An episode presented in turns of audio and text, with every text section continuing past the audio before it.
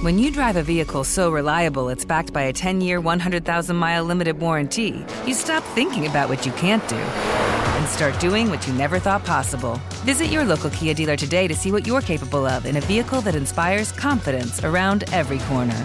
Kia, movement that inspires. Call 800 333 4KIA for details. Always drive safely. Limited inventory available. Warranties include 10 year 100,000 mile powertrain and 5 year 60,000 mile basic. Warranties are limited. See retailer for details. Hi, guys. Nancy Grace here, host of podcast Crime Stories with Nancy Grace. I've dedicated my life to fighting crime and helping crime victims. For a decade, I prosecuted violent felonies. Every day is a mission. Every day is a chance to stop crime and keep one more person safe. Listen to Crime Stories with Nancy Grace on the iHeartRadio app, Apple Podcasts, or wherever you get your podcast. I'm Scott Weinberger, journalist and former deputy sheriff.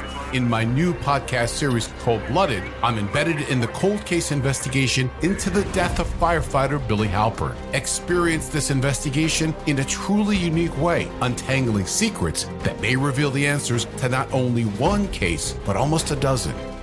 Listen to Cold Blooded, the Apollo Gym Murders on the iHeartRadio app, Apple Podcasts, or wherever you get your podcasts. You're listening to the iHeartRadio and Coast to Coast AM Paranormal Podcast Network, where we offer you podcasts of the supernatural and the unexplained. Get ready now for Shades of the Afterlife with Sandra Champlain. The thoughts and opinions expressed by the host are thoughts and opinions only and do not necessarily reflect those of iHeartMedia, iHeartRadio, Coast to Coast AM, employees of Premier Networks, or their sponsors and associates. You are encouraged to do the proper amount of research yourself, depending on the subject matter and your needs.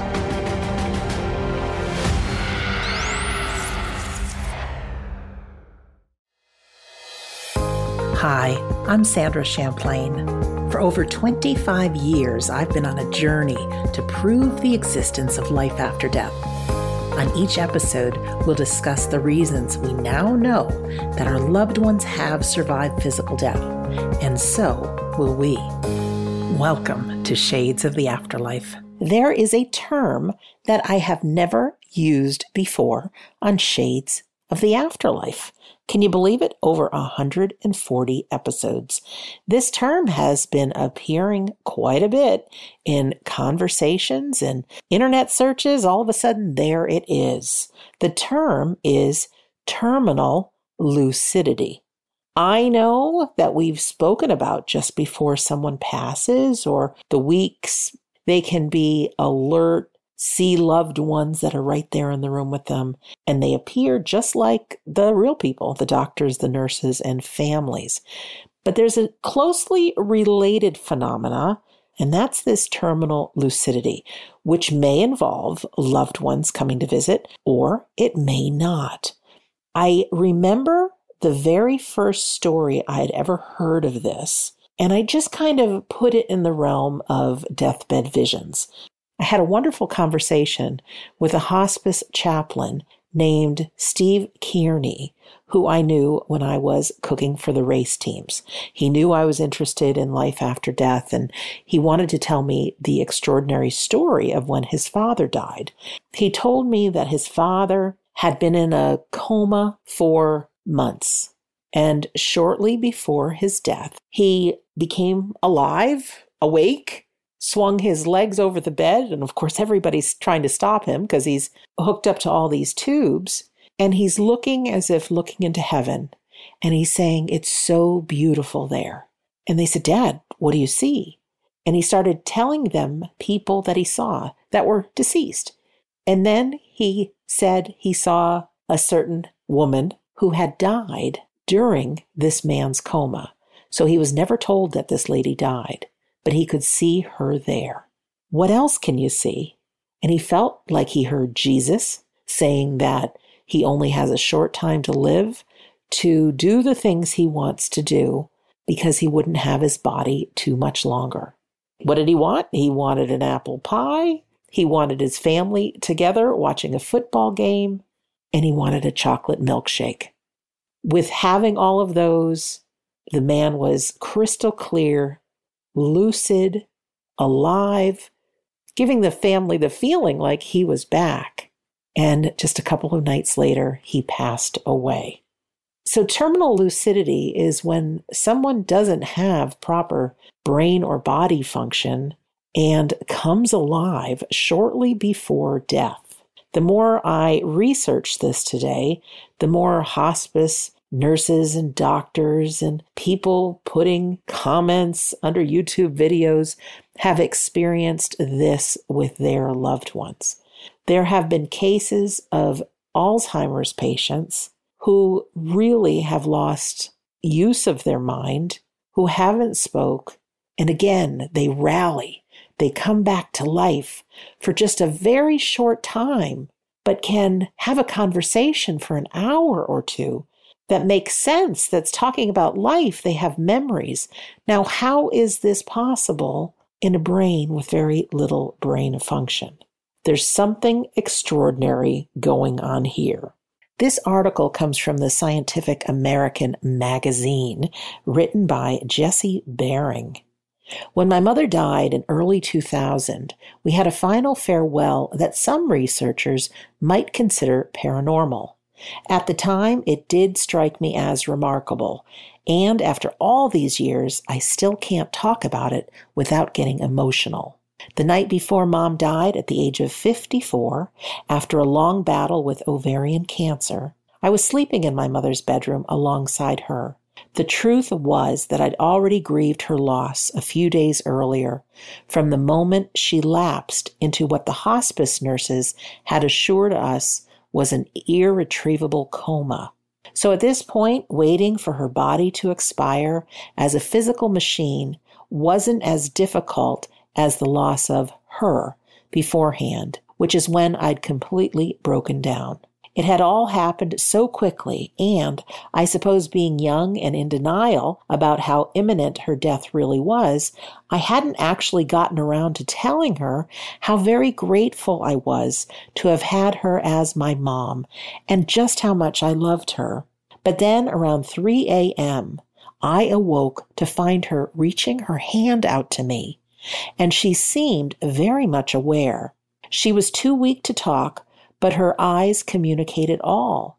We spent about five minutes holding hands, me sobbing, kissing her cheeks, telling her everything I'd meant to say before but hadn't. Soon she closed her eyes again, this time for good. She died the next day. I didn't quite see the experience as supernatural when it happened, and I'm not sure I do today either. But I also didn't have a name for the experience then, in fact, one didn't even exist. It does now, called terminal lucidity. The term was coined by German biologist Michael Nahm. He was the first to review in an article on the curious subject of cognitively impaired people becoming clear headed as their death approaches. According to him, in cases of terminal lucidity, they have been recorded for millennia from accounts by classical scholars such as Hippocrates and Cicero to the 19th century medical luminaries like Benjamin Rush, who wrote the first American paper on mental illness. Here's how Nahm defined terminal lucidity in that original article. The reemergence of normal or unusually enhanced mental abilities in dull, unconscious, or mentally ill patients shortly before their death, including considerable elevation of mood and spiritual affectation, or the ability to speak in a previously unusual, spiritualized, and elated manner. The author characterizes terminal lucidity as one of the more common but lesser known end of life experiences. On his list include deathbed visions, apparitions, near death or out of body experiences, telepathic impressions, and so on. But terminal lucidity is a vague concept, needless to say. First of all, what exactly should qualify as the time period shortly before death? Minutes, hours, days, maybe months? One man who'd been completely catatonic for nearly two decades, became almost normal and lucid just before he passed away. In the second subtype of terminal lucidity, the author tells us full mental clarity can appear quite abruptly and unexpectedly just hours or days before death. In one study, 70% of caretakers in a British nursing home said they'd personally observed people with dementia becoming lucid shortly before their deaths. A 92 year old woman with advanced Alzheimer's disease, for instance, hadn't recognized her family for years, but the day before her death, she had a pleasantly bright conversation with them, recalling everyone's name. She was even aware of her own age and where she'd been living all of this time. Such incidents happen regularly I'm going to pause reading this article right now because I found an excellent conversation between two researchers of life after death talking about terminal lucidity. So after the break, we will hear from them. I'd like to read you one more example. This woman says, in the mid 90s, with her eyesight rapidly going and her memory diminishing, my maternal grandmother, Kitty Lewis, moved into a care home after suffering a series of mini strokes and being diagnosed with vascular dementia. From there, her behavior began to change. This prim, proper, polite, and warm woman, for decades, a stalwart of whichever community she was in, had her personality twisted and transformed by dementia, and she became paranoid, aggressive, and verbally abusive. Her short term memory was shot, and the rest of it was patchy. She would rarely know who we were as her family. And in the last couple of years, she was just angry, depressed, and confused, and she didn't want to see people. We visited anyway, sitting with her while she wanted to die.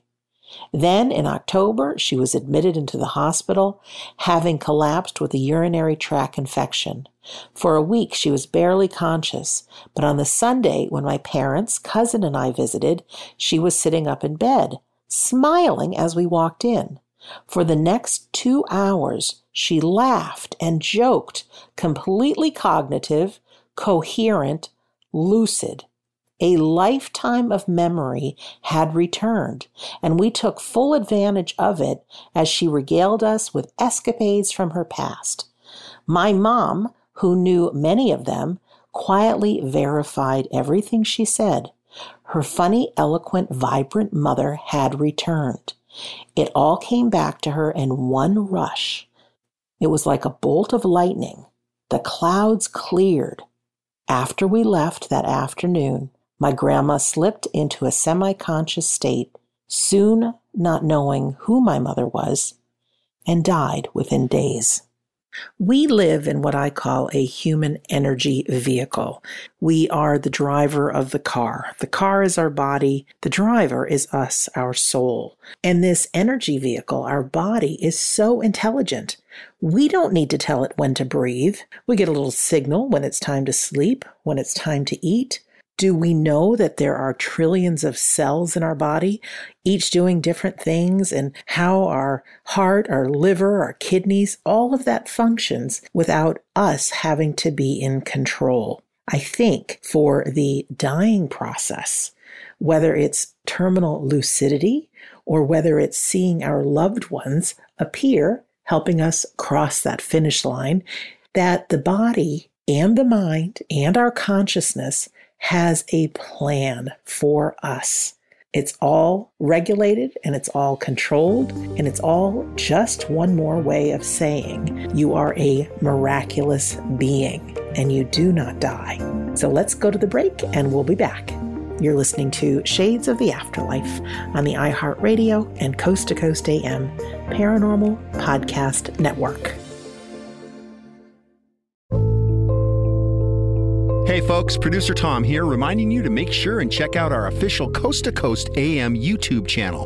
For many of us, YouTube is our go to place for audio visual media, and we here at Coast to Coast are happy to share free hour long excerpts of Coast to Coast AM with you, our loyal fans and new listeners. Our YouTube channel offers many different Coast to Coast AM hour long pieces of audio on numerous topics, including ufology, extraterrestrials, conspiracies, strange creatures, prophecies, and much, much more. There's even a section that includes our most popular uploads, such as many of the David Paulides shows on people disappearing in national parks. To visit or subscribe, just go to YouTube and type in Coast to Coast AM Official, or you can simply go to the coasttocoastam.com website and click on the YouTube icon at the top. It's the official Coast to Coast AM YouTube channel. You're gonna love this. Just get on over to coasttocoastam.com and start your free listening now.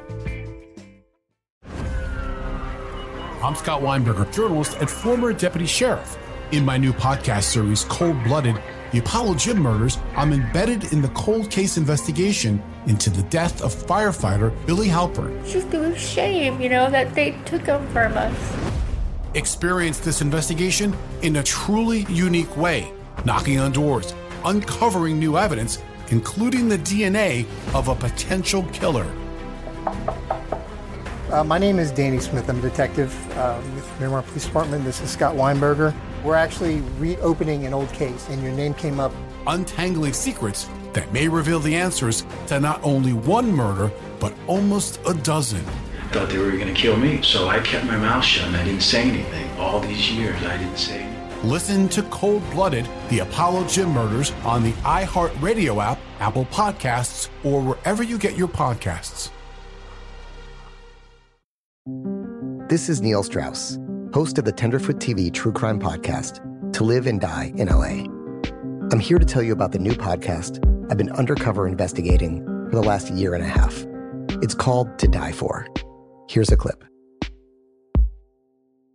all these girls were sent out into the world and they were told try to meet important men try to attach yourself to important men The voice you're hearing is a Russian model agent telling me about spies sent out to seduce men with political power.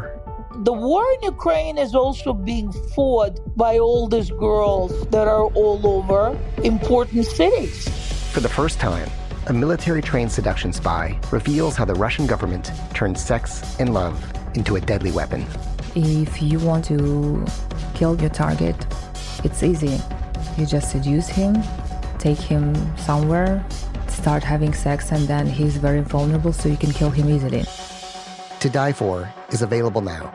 Listen for free on the iHeartRadio app, Apple Podcasts, or wherever you get your podcasts.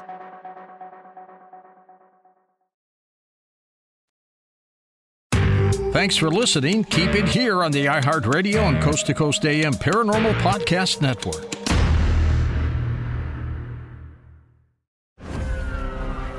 I'm Scott Weinberger, journalist and former deputy sheriff. In my new podcast series, Cold Blooded The Apollo Gym Murders, I'm embedded in the cold case investigation into the death of firefighter Billy Halpern. It's just a shame, you know, that they took him from us. Experience this investigation in a truly unique way, knocking on doors, uncovering new evidence, including the DNA of a potential killer. Uh, my name is Danny Smith. I'm a detective uh, with Miramar Police Department. This is Scott Weinberger. We're actually reopening an old case, and your name came up. Untangling secrets that may reveal the answers to not only one murder, but almost a dozen. Thought they were going to kill me, so I kept my mouth shut and I didn't say anything. All these years, I didn't say anything. Listen to Cold Blooded The Apollo Gym Murders on the iHeartRadio app, Apple Podcasts, or wherever you get your podcasts.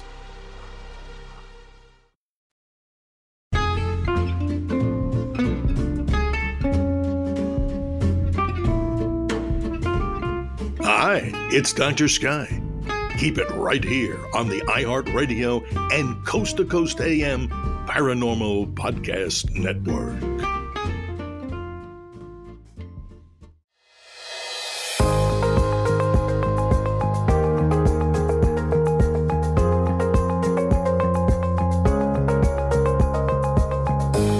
Welcome back to Shades of the Afterlife. I'm Sandra Champlain, and we are talking about terminal lucidity.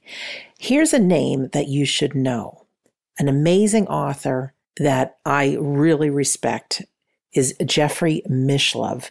He's the author of such books as New Thinking Allowed, Is There Life After Death, and The Roots of Consciousness. He has fascinating conversations and really digs about life after death, consciousness, and so much more. In fact, if you go to YouTube, just look up New Thinking Allowed with Jeffrey Mishlove. But here's another good reason to listen to him. You may have heard of the Bigelow Institute's recent contest, giving away a total of a million dollars for proof of the afterlife, that our consciousness survives death. Jeffrey Mishlove is the first place winner, and the title of his entry is called Beyond the Brain the survival of human consciousness after permanent bodily death. You can read it at bigelowinstitute.org. So, what we're going to do is eavesdrop on a conversation he had with Dr. Stafford Betty on this topic of terminal lucidity. Now, Dr. Betty is a professor of religious studies at California State University and is the author of the books The Afterlife Unveiled, what the dead are telling us about their world. When did you ever become less by dying? Afterlife, the evidence, and more. So let's listen. Terminal lucidity. It's, you know, I think it's only been maybe in the last 10 years that I've even heard the term. That's right. It wasn't invented until 2009, 2009. Can you believe that? Um, and yet, um, there have been cases of terminal lucidity in the literature for the last 120 years. Yes. Um, but um, there had never been a term used to baptize the phenomenon. Well, Now I, we it. I suppose uh, many people are just normally very lucid uh, as as they get ill and as they die. It's not unusual for a, a person to be lucid unless they've suffered from some sort of a, a brain injury, Exactly. Mhm, or And- illness. And and that's what um, that's what terminal lucidity is looking at. It's particularly looking at uh, Alzheimer patients. Take a woman who has um, lost all ability to communicate with her visitors, with her loved ones when they come. She Mhm. doesn't recognize them. She doesn't know their name. She doesn't speak. She doesn't seem to be even aware of her world. Mm-hmm. She's just what we sometimes call a human vegetable. Mm-hmm. All right. And then for some strange reason, just before she dies and her loved ones have come to gather around the bed, she erupts into her old personality. Her brain is all but totally destroyed, but suddenly she is able to communicate with her loved ones. She speaks, she wonders about her grandchildren and how they're doing. Uh, she knows everyone's names. She's completely herself. This is an example of terminal lucidity. Right. And it happens, according to Dr. Alexander Batthyány, who's looked into this more than anyone else alive, it happens in about 5 to 10% of Alzheimer's cases. Mm-hmm. Well, I can say it happened to my mother. Who, Tell me about that. My mother had Alzheimer's. She died uh, six years ago at the age of 90. Okay. And she was uh, somewhat coherent before her death. I mean, her memory was very, very bad, but she, she always recognized me. And my wife, Janelle, was with her at this time. And she reports that my mother just sort of sat up in the bed and they had a lengthy conversation mm-hmm. for over two hours mm-hmm. in which my mother was her old self, like at least more than 10 years earlier before this illness had uh, uh-huh. destroyed uh-huh. so much of her memory. And mm-hmm. they talked about, you know, her marriage and her children uh-huh. and how she was progressing with her disease. And uh, she had had a boyfriend who had died a year earlier and she uh, was, her Alzheimer's had progressed so badly that she kept asking for him all the time. The whole year she just could not digest the fact that he had died. I see. And, uh, but all of that was clear. She was completely lucid. Right. That's terminal lucidity. How long uh, did it take before she died after that experience? Do you remember? Less than a week. Oh, okay. There it is. Right. Mhm. It, it usually runs between a couple of weeks and just a matter of minutes. Yeah. Uh, there it is. Now, terminal lucidity is is not something that is confined to Alzheimer's victims. Uh, anyone who has had uh, a seriously damaged brain or a brain that's been eaten away by maybe cancer uh, is capable.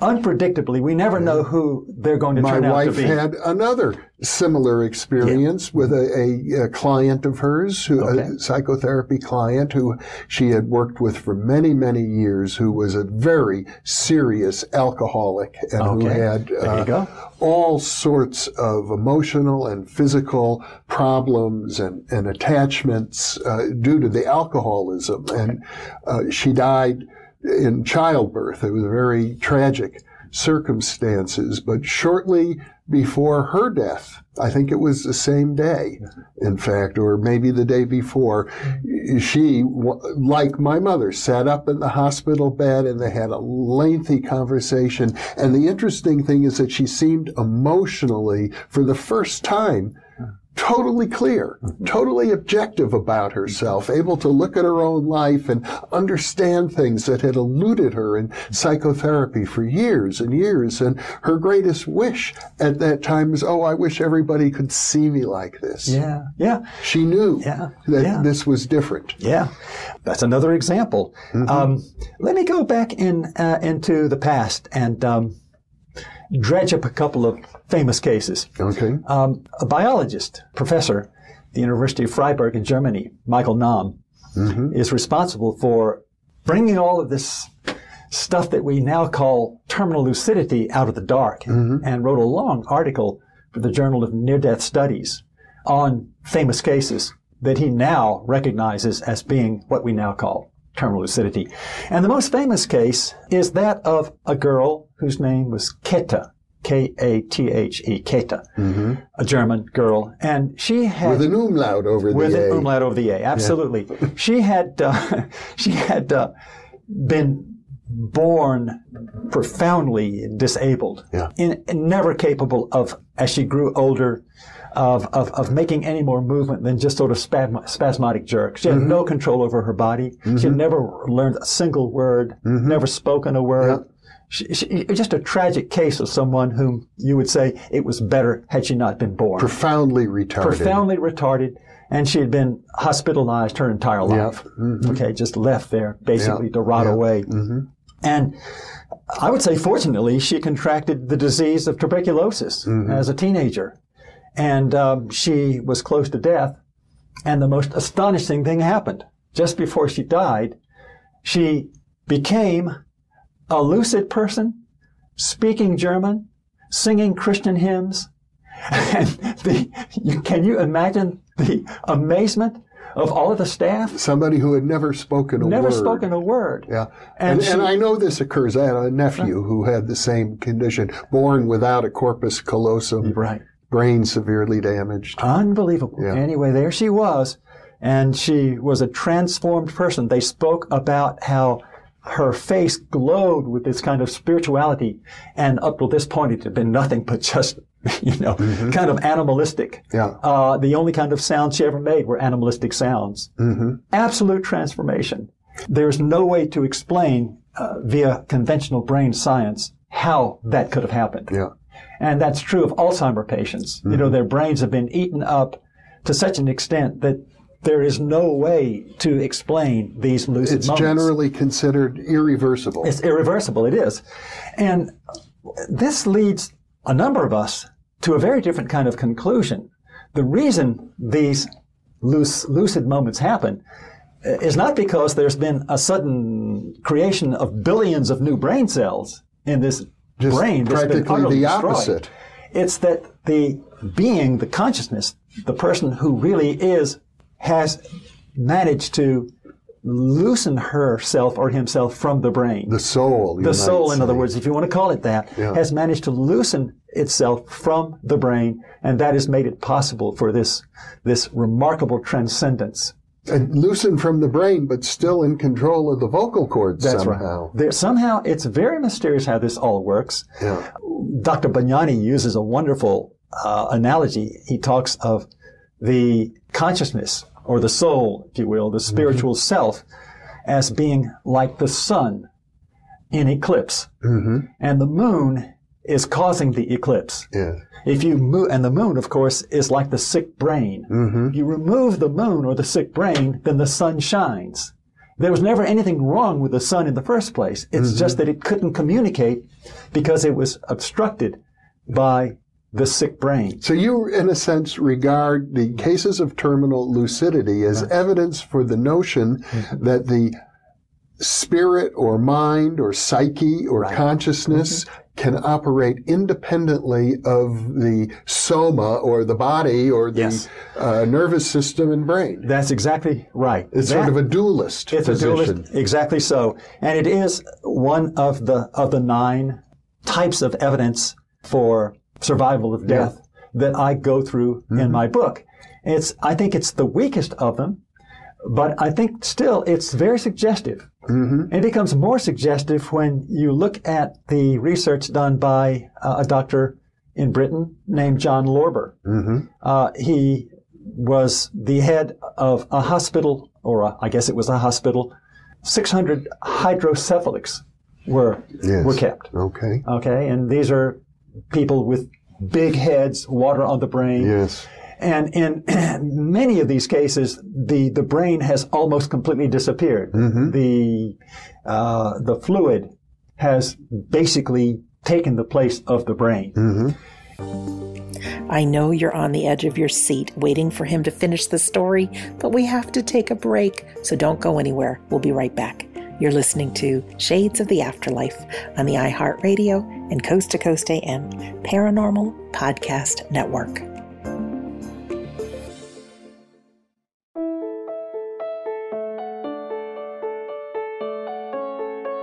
The internet is an extraordinary resource that links our children to a world of information, experiences, and ideas. It can also expose them to risk. Teach your children the basic safety rules of the virtual world. Our children are everything. Do everything for them.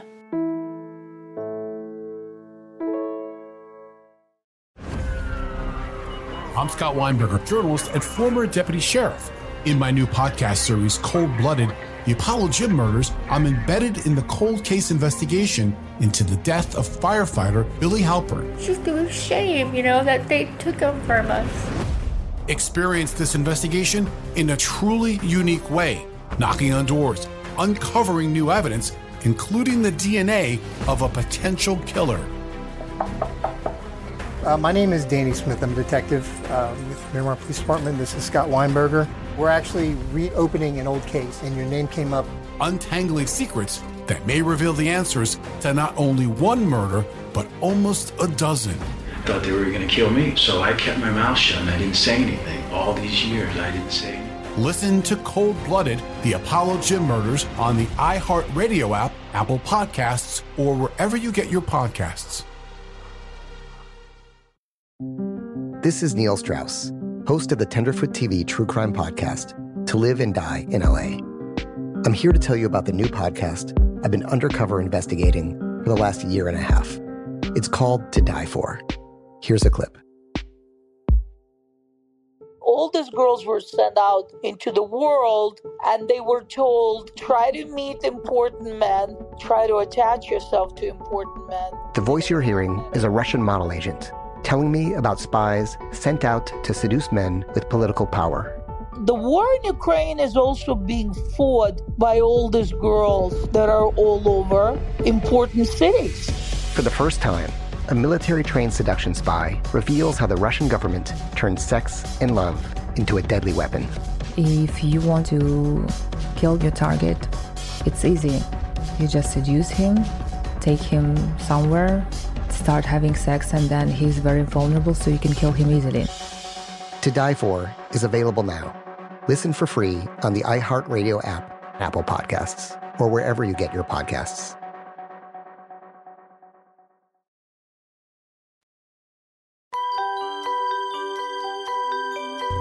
Hi, this is Ouija board expert Karen A. Dahlman, and you're listening to the iHeartRadio and Coast to Coast AM Paranormal Podcast Network.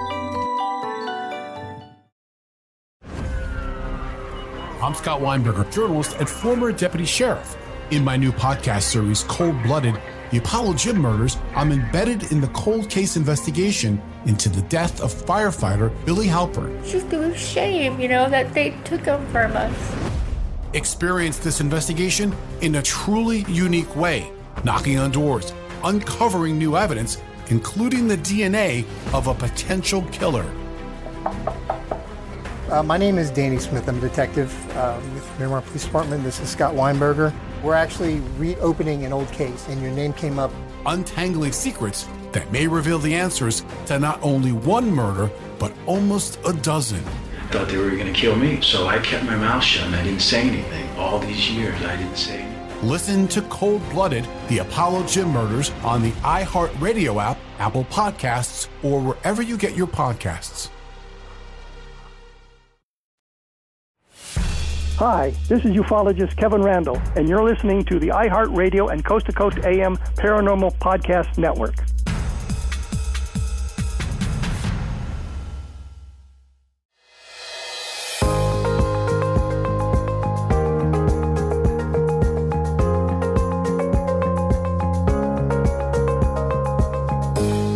Welcome back to Shades of the Afterlife. I'm Sandra Champlain, and we are eavesdropping on a very interesting conversation between doctors Stafford Betty and Jeffrey Mishlove on something called terminal lucidity. Just before someone passes away, even if they have had no brain function, can come back to life. Let's continue his story. Uh, a doctor in Britain named John Lorber. He was the head of a hospital. 600 hydrocephalics were Yes. were kept. Okay. Okay, and these are people with big heads, water on the brain. Yes. And Many of these cases, the, the brain has almost completely disappeared. Mm-hmm. The fluid has basically taken the place of the brain. Mm-hmm. In 30 out of 600 cases, the IQs of these people mm-hmm. with very little brain left is 100 or more. Mm-hmm. That's what he was able to determine. In one case, his star pupil had only 5% of a normal brain mm-hmm. and an IQ of 126. Was functioning as a normal, intelligent person. Uh, and that leads him to believe, and it leads me to believe, that the question, is the brain really necessary? Uh, should be asked.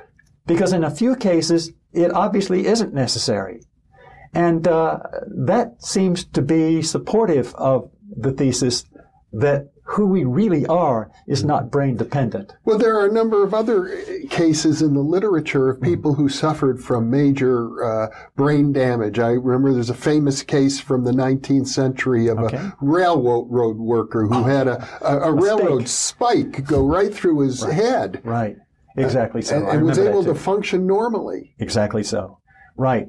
There's another case um, that um, Dr. Uh, Professor Nahm unearthed of a woman uh, who had been in, an asylum for eight years. And she had some kind of brain damage. Uh, it was never said what was the cause of it, but she was had turned into a, an, an appalling human being. The only thing that ever came out of her mouth while in this asylum for eight years were horrible curses mm. and she also uh, managed to develop a particular skill of spitting very accurately on the shoes of the priest or the doctor who came to visit her. Uh-huh. She was uncannily accurate with her uh-huh. spitting. All right, all right, and so. Shortly before she died, she had a complete transformation of character and personality. She remembered all of those episodes of spitting. She remembered mm-hmm. all of those cursings. And she was profoundly sorry for them. Yes. She felt that she was not in control. She was aware of what was happening, mm-hmm. but she didn't feel that she was in control. Mm-hmm. It just suggests the number of ways that, that uh, terminal lucidity can manifest itself.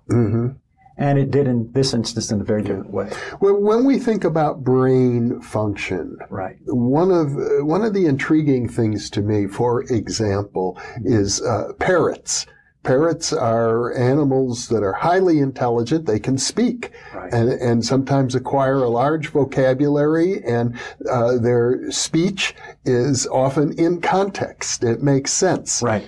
Uh, and yet they have tiny, tiny little brains. it's true. That's true. Maybe even the dinosaurs were smarter than we give them credit for. They also had tiny brains. Well, and we live in an era of, of computer technology where the processors are getting smaller and smaller all true. the time, and yet more and more powerful. I know. It's so so the size of the brain may not be as determinative Mm-hmm. as was once thought, where we do all of these ratios between the brain mass and the body weight. Exactly so. That does appear to be the case uh, when we look at uh, Lorber's research. Mm-hmm. That really does appear to be the case.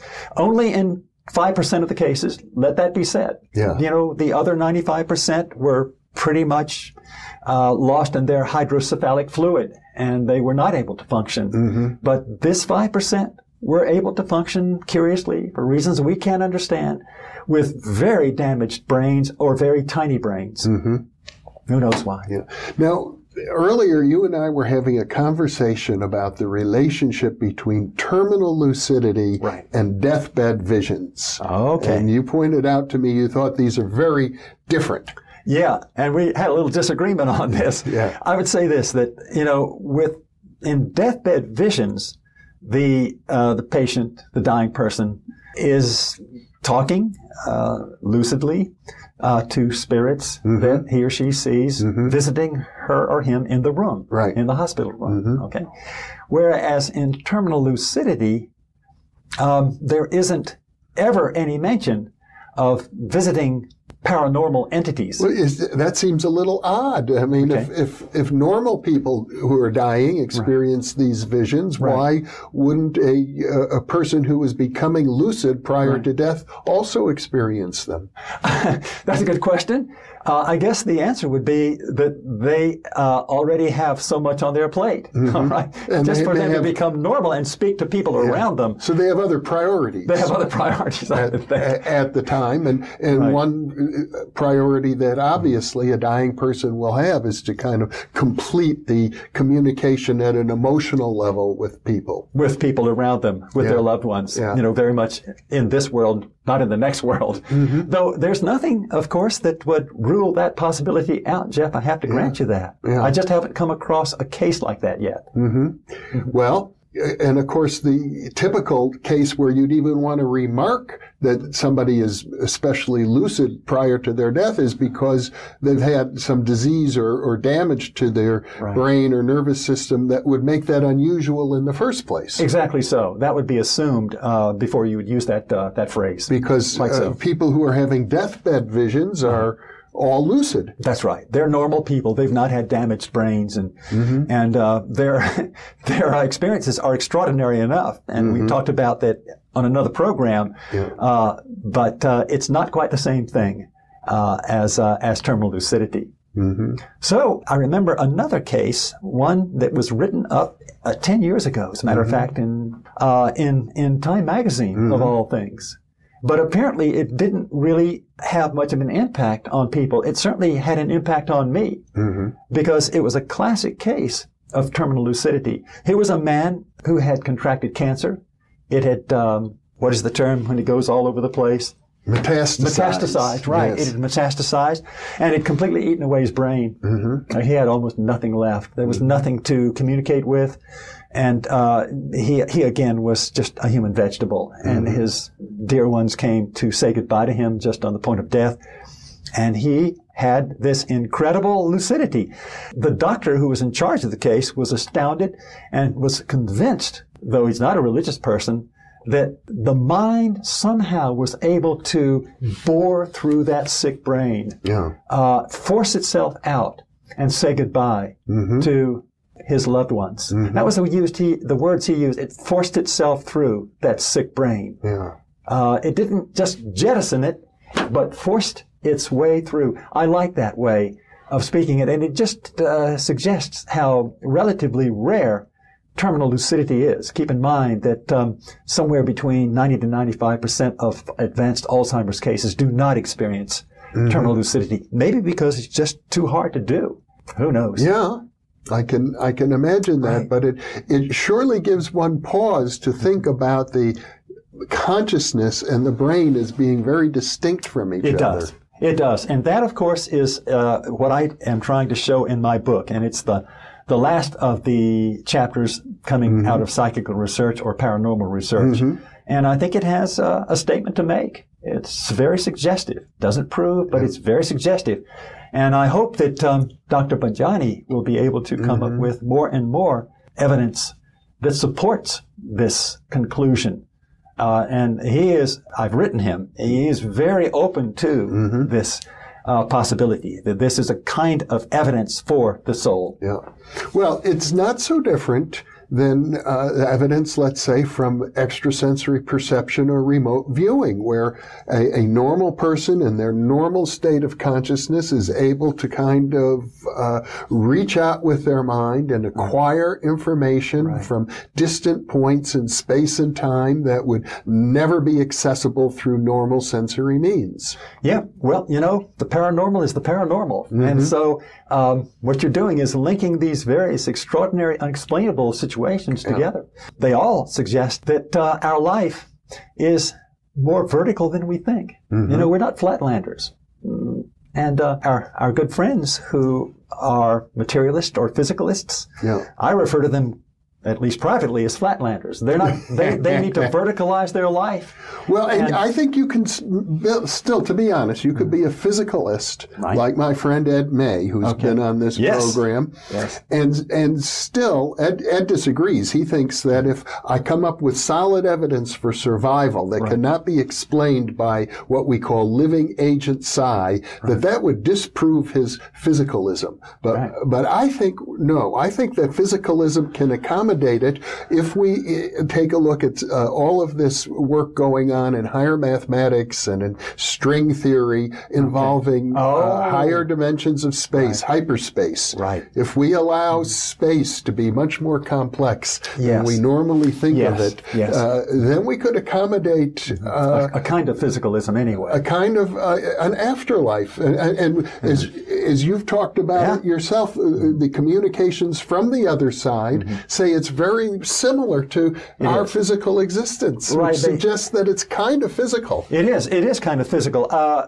I, I would prefer to say that it's kind of material. Uh, they they often speak of vibrations. It's, it's it's a kind of a, a physics.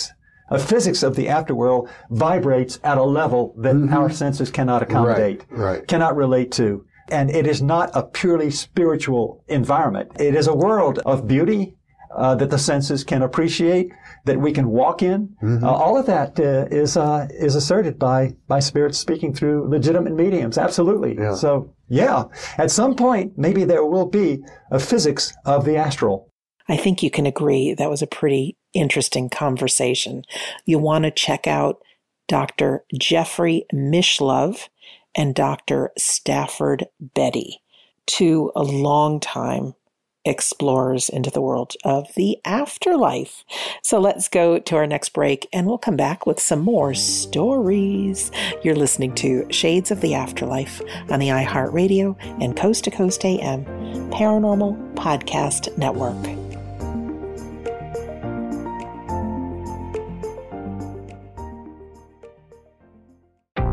Coast to Coast AM mobile app is here and waiting for you right now. With the app, you can hear classic shows from the past seven years, listen to the current live show, and get access to the Art Bell Vault where you can listen to uninterrupted audio. So head on over to the coast to coasttocoastam.com website. We have a handy video guide to help you get the most out of your mobile app usage. All the info is waiting for you now at coast to coasttocoastam.com. That's coast to coasttocoastam.com. I'm Scott Weinberger, journalist and former deputy sheriff. In my new podcast series, Cold Blooded The Apollo Gym Murders, I'm embedded in the cold case investigation into the death of firefighter Billy Halpern. It's just a shame, you know, that they took him from us. Experience this investigation in a truly unique way, knocking on doors, uncovering new evidence, including the DNA of a potential killer. Uh, my name is Danny Smith. I'm a detective uh, with Miramar Police Department. This is Scott Weinberger. We're actually reopening an old case, and your name came up. Untangling secrets that may reveal the answers to not only one murder, but almost a dozen. I Thought they were going to kill me, so I kept my mouth shut and I didn't say anything. All these years, I didn't say anything. Listen to Cold Blooded, the Apollo Gym Murders on the iHeartRadio app, Apple Podcasts, or wherever you get your podcasts. This is Neil Strauss, host of the Tenderfoot TV True Crime Podcast, To Live and Die in LA. I'm here to tell you about the new podcast I've been undercover investigating for the last year and a half. It's called To Die For. Here's a clip. all these girls were sent out into the world and they were told try to meet important men try to attach yourself to important men The voice you're hearing is a Russian model agent telling me about spies sent out to seduce men with political power. the war in ukraine is also being fought by all these girls that are all over important cities For the first time, a military trained seduction spy reveals how the Russian government turned sex and love into a deadly weapon. If you want to kill your target, it's easy. You just seduce him, take him somewhere, start having sex, and then he's very vulnerable, so you can kill him easily. To Die For is available now. Listen for free on the iHeartRadio app, Apple Podcasts, or wherever you get your podcasts.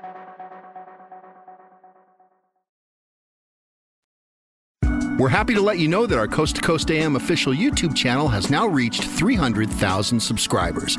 You can listen to the first hour of recent and past shows all for free.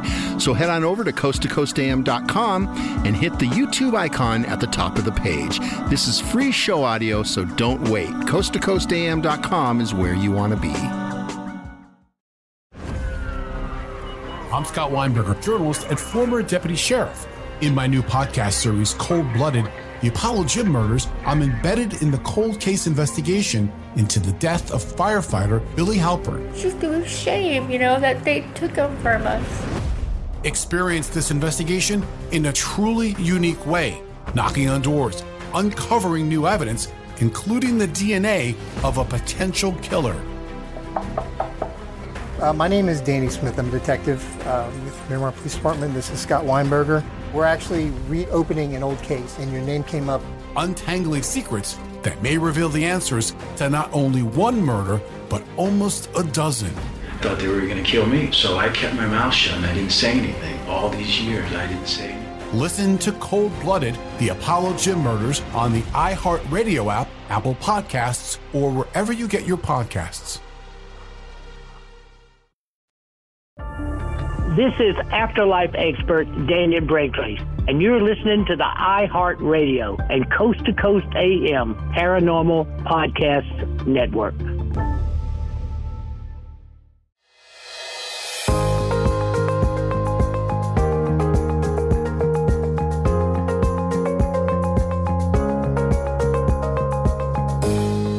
Welcome back to Shades of the Afterlife. I'm Sandra Champlain. We have been talking about terminal lucidity. Hospice workers call this rallying. R A L L Y. People rally or can rally just before they pass. What I'd like to do now is play an old recording for you of hospice nurses. Now, these are not examples of terminal lucidity, but they are examples of these deathbed visions. And they're precious. And I just think they'll make you feel good. And I know for me, it just reminds me that we go on and that loved ones are there to greet us. So let's listen. By working with the dying, hospice nurses gain an insight into death and the opportunity to witness the signs of a life beyond our own. I had one gentleman uh, three months after I started working in hospice. I thought I can't do this anymore. This is just too, too much. I'm going to get burned out, or it's just too stressful. And um, so, just as I was really trying to debate whether I was going to leave this field or not, um, I had an experience that just kind of blew me away. And one of the LPNs came up to me and said, um, "Mr. So and so just died." And so I took that information and we said, all right, we'll call a physician and call a coroner and get all the information that we need. And I was walking down the hall making bed checks and sure everybody was okay. And this one old fellow was um, climbing out of bed. He was really out of pain control. And um, I was thinking, you know, we need to just get him settled down. And um, I walked into the room and I said, let me help you get taken care of. And he said, I got to get out of here. And I said, I, I understand, you know. And he said, I, I have to die. And I said, you know, I would probably want to die too if I had that much pain. And let me help you. Let me see what we can do. He said, no, you don't understand. He said, I have to die. And I said, well, I don't know where it came from. And I said, well, you have to wait till you get your own invitation. Sometimes it, just because we want to die doesn't mean we get to die. We have to wait until till it's time. Well, that guy down there just got his invitation. He said, I knew him from Lyman. And I said, what do you mean? And he said, well, he just shuffled by here. And I, hair on the back of my neck stood up and I said, uh, I thought that was a curious term, shuffle by. And um, he said, I, I, want you to go get my son. He said, I knew him. I knew him from Lyman when we were kids. And he said, and he just shuffled by and he points from his door to the window and how it crossed in front of his bed. And I thought, boy, there's a lot I don't know yet.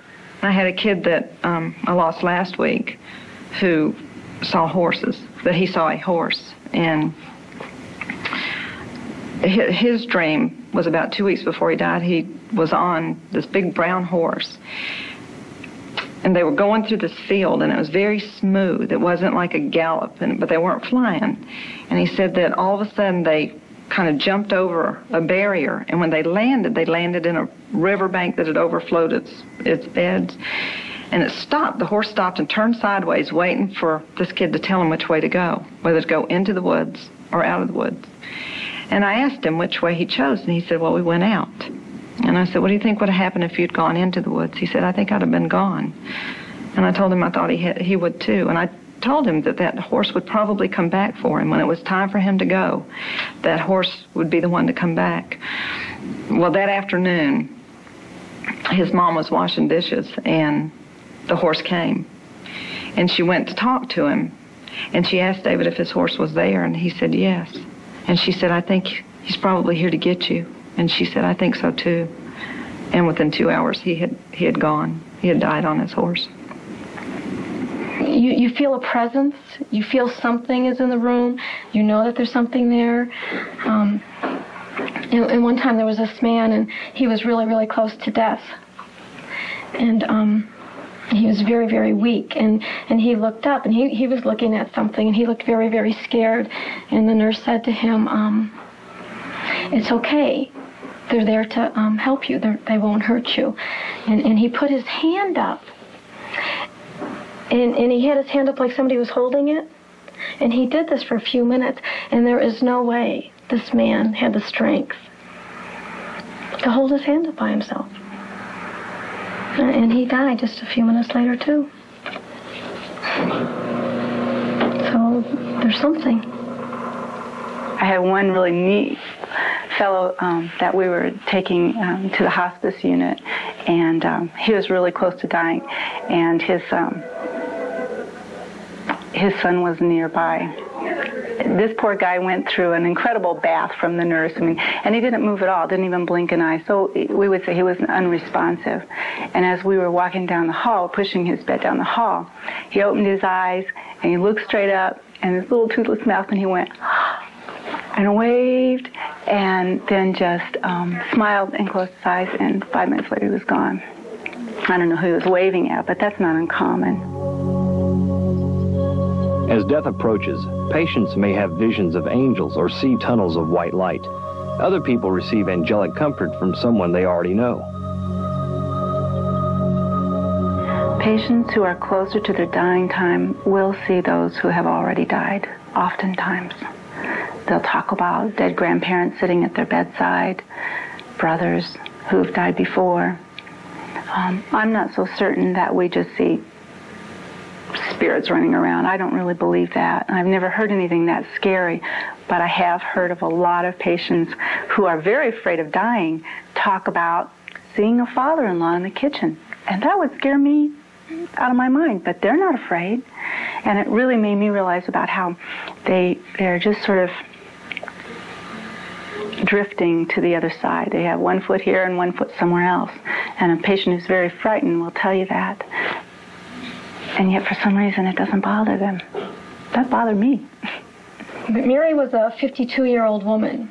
Um, she had Lou Gehrig's disease, and um, it, it, was it was getting pretty bad. She was pretty close to death, and the muscles in her throat were closing up. They weren't working very well, and she had this fear that she was going to drown, um, which is essentially was a real possibility for her.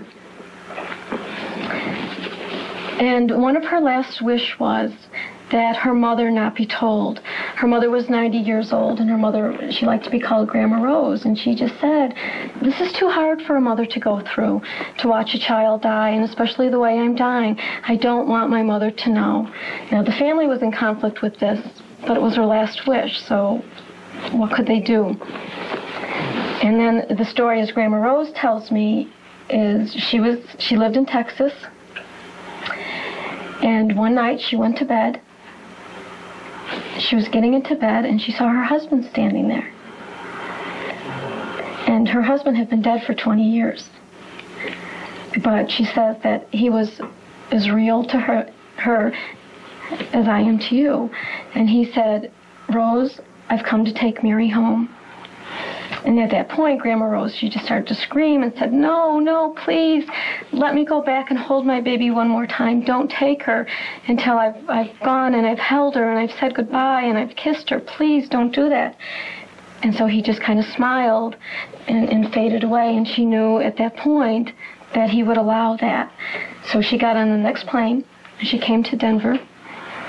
And um, for three days, she stayed with her daughter and she told her stories and she combed her hair and she gave her bath and she was holding her daughter um, when she died. And and I was there and she just looked at me and she said you know I brought her into the world and it's only right that I'm with her when she goes out. And and that would have never happened if Mary's husband wouldn't have come come to her and told her that he was taking her home like one person said to me, oh, it's easy for you to say it's going to be peaceful. You're not going to die. You know, and I, you, you know, you're right. All, all I know is what I see, and all I know is that somewhere along the line, you're not going to be afraid anymore. Somewhere in that last, those last hours, it's going to go away. And somebody will throw you a lifeline. I'm sitting here right now thinking just how special this is. We really do go on, and loved ones come to greet us, or animals. I want to read to you now just a couple of quick things.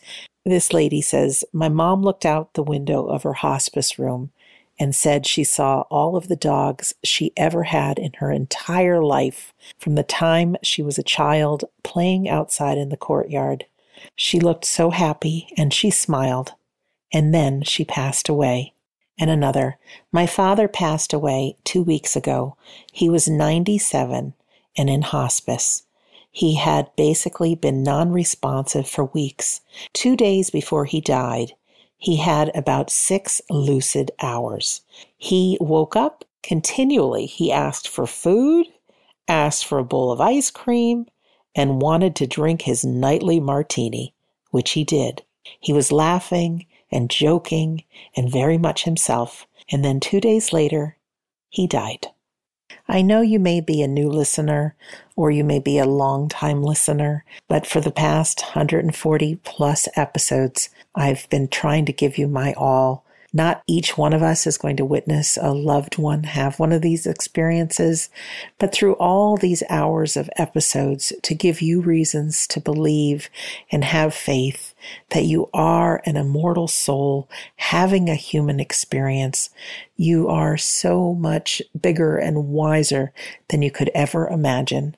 We are trapped by this little voice in our head that tries to convince us that we are just human, but that's not true. We are so much bigger.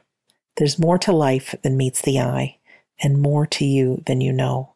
Right now, you are surrounded by invisible cheerleaders who know how hard it is to live a human life.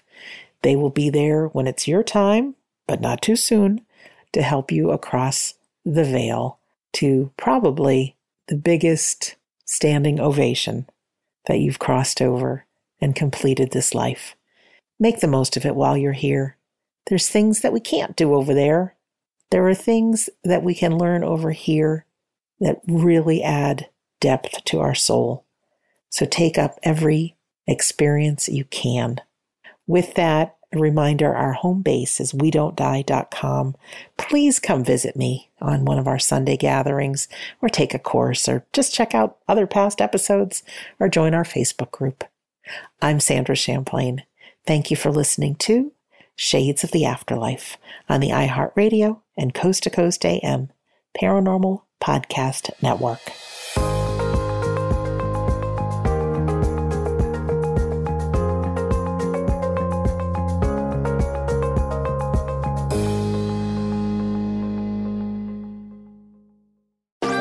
Thanks for listening to the iHeartRadio and Coast to Coast AM Paranormal Podcast Network. Make sure and check out all our shows on the iHeartRadio app or by going to iHeartRadio.com.